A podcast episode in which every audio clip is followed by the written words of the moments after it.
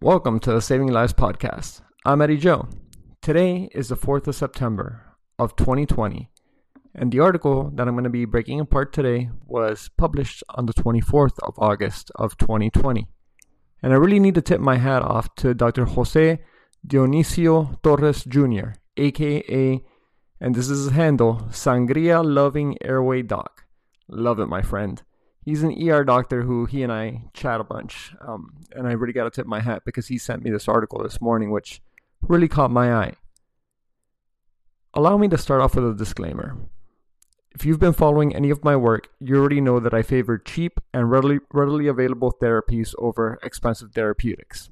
There has been a lot of talk about vitamin D and its relationship to patients affected with COVID 19. Honestly, a little bit too much for me to get into for the sake of this podcast. We'll be here for about half an hour or so. And honestly, I don't think we have time for that. It seems as if there's something new every single day. What we lack, though, is body of evidence of any kind that looks at whether supplementing vitamin D in COVID patients is beneficial and actually improves outcomes. Fortunately, this pilot study, which, if I try to read the name of the whole entire study, we're going to be here for about 15 minutes. This pilot study was published that gives us some insight, and it's actually as I mentioned before, a pilot study, which I'm going to break down what exactly that means. But this pilot study gives us uh, inclination of sorts of what we're going to see in the actual multi-center randomized control trial that is ongoing right now in Spain. First of all, I want to teach you all about something called impact factor. I'm really not trying to be a snob here, but I've been digging around a number of different medical journals for the last several years creating my uh, my Instagram, my YouTube, all the all my different sources of information and other social media ventures. If you've been around the block a couple times reading all these journals, you start learning about the heavy hitters in evidence-based medicine. These include journals such as The Lancet, the New England Journal of Medicine, Nature, you know, things that have impact factors over 50, for example. Impact factor is kind of a ranking of sorts that has many limitations, but generally speaking, the higher the impact factor, the better. That doesn't mean, though, that these journals are perfect, given that both New England Journal of Medicine as well as The Lancet have published a couple turd sandwiches this year. But overall, it gives you a general idea. When it came to today's journal post or journal article, a red flag honestly came into my head when I was reading the title of the actual journal, which is the Journal of Steroid Biochemistry and Molecular Biology. To be quite frank with you, I had never heard of this journal. Chances are you haven't either. Then I looked them up, and it turns out they have an impact factor of 3.8, which by no means is it the best, but it's also not the worst. Just to give you an inclination, for example, CHEST as well as a Society of Critical Care Medicine's journal, they're an impact factor around 8, 9, 10, around there. So it's not up to par, but again, there's been worse. This also possibly means that they tried to get this pilot study published in other journals and they were denied. Again, I could be completely wrong about that. The next thing I wanted to define for you all is what exactly a pilot study is, because it's something that's mentioned throughout the whole entire article. And if you're somebody who's going to want to get into reading all these articles, it's something you need to know. A pilot study is a study that is used to assess whether a particular study can actually be completed. It's not designed to give you any sure thing answer. It's not designed, it's not powered appropriately to show a cure or a benefit necessarily. The sample sizes are usually smaller, the methodology is usually a little bit different, or you know, they're just trying to figure out if it could work or not. They're testing the architecture for larger clinical trials. In other words, they're asking, can we actually pull off a larger study about whatever they're looking at in the form that they did the pilot study? And perhaps this may be the reason why it was published in said journal with such a low impact factor. And what I always say around this time in the podcast is that you should read the article for yourself. I tend to pick articles that you could download for yourself for free without doing all this uh, all this paying for articles and whatnot. So please read it for yourself and don't trust me.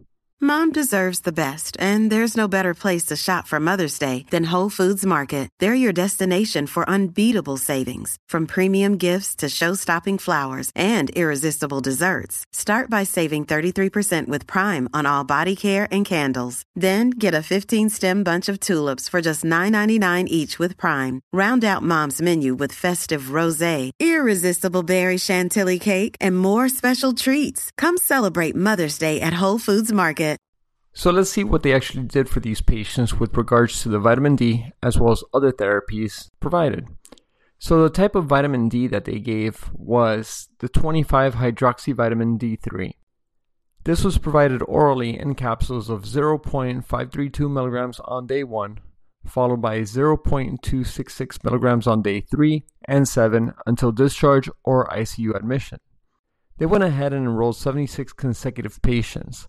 All the patients who were in the study, just as an aside, also received hydroxychloroquine as well as azithromycin. There's no mention as to what the dates were when the study took place, because that would help us understand a little bit more about what was standard of care at that time. There's also no mention whatsoever of glucocorticoids, so I bet that this was done before the recovery trial. And then when you're looking at the patients to whom it was given to, vitamin D was provided compared to the controls in a 2 to 1 ratio anytime that you're looking at these studies, whether it's a pilot study or any type of study for that matter, you need to take a quick look at the patients who are enrolled because the patients should be similar in both arms of the trial. This is where we need to remember that this is a pilot study and what that actually means. And it turns out that the two groups were not as evenly matched as we would want them to be in an actual trial. An example of this is that there were more patients with, hypertens- with hypertension in the control group, in addition, although these weren't statistically significant, there was also a trend towards a higher D dimer in the control group, as well as a trend for more diabetics as well in the control group. So that means that this could lead to worse outcomes. But let's take a look at the effects of vitamin D supplementation in these patients who had COVID and what they actually found. And it turns out that out of the 26 patients in the control arm, 50% of the patients, in other words, 13, required admission to the ICU. And out of the patients who were in the treatment arm, which were 50 patients, only one of those patients required ICU admission, which is pretty outstanding. It's pretty crazy to think of that. This could be the difference. But the authors went ahead and said, you know, let's hold our horses here. Let's not call this a cure. Let's not, let's wait for the randomized control trial because we need to wait for more evidence. Thankfully, the Spaniards are hard at work with a multi-center randomized controlled trial to give us a more concrete answer of what we should do and how we should take care of our COVID patients. Let's wrap up this podcast. I am not stating at this time, on this date, that we need to put vitamin D in the water. We should put it in the sun, though, right? Obviously, that's a joke. But this pilot study, as noted by the authors, has several limitations because it is, quote, not a double blind placebo controlled trial.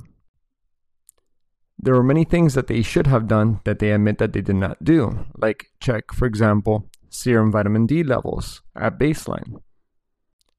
They also did not include a comparison with cholecalciferol, which is the native vitamin D3 form and nutritional substrate for calcifediol. So they cannot conclude that calcifediol is superior to vitamin D itself.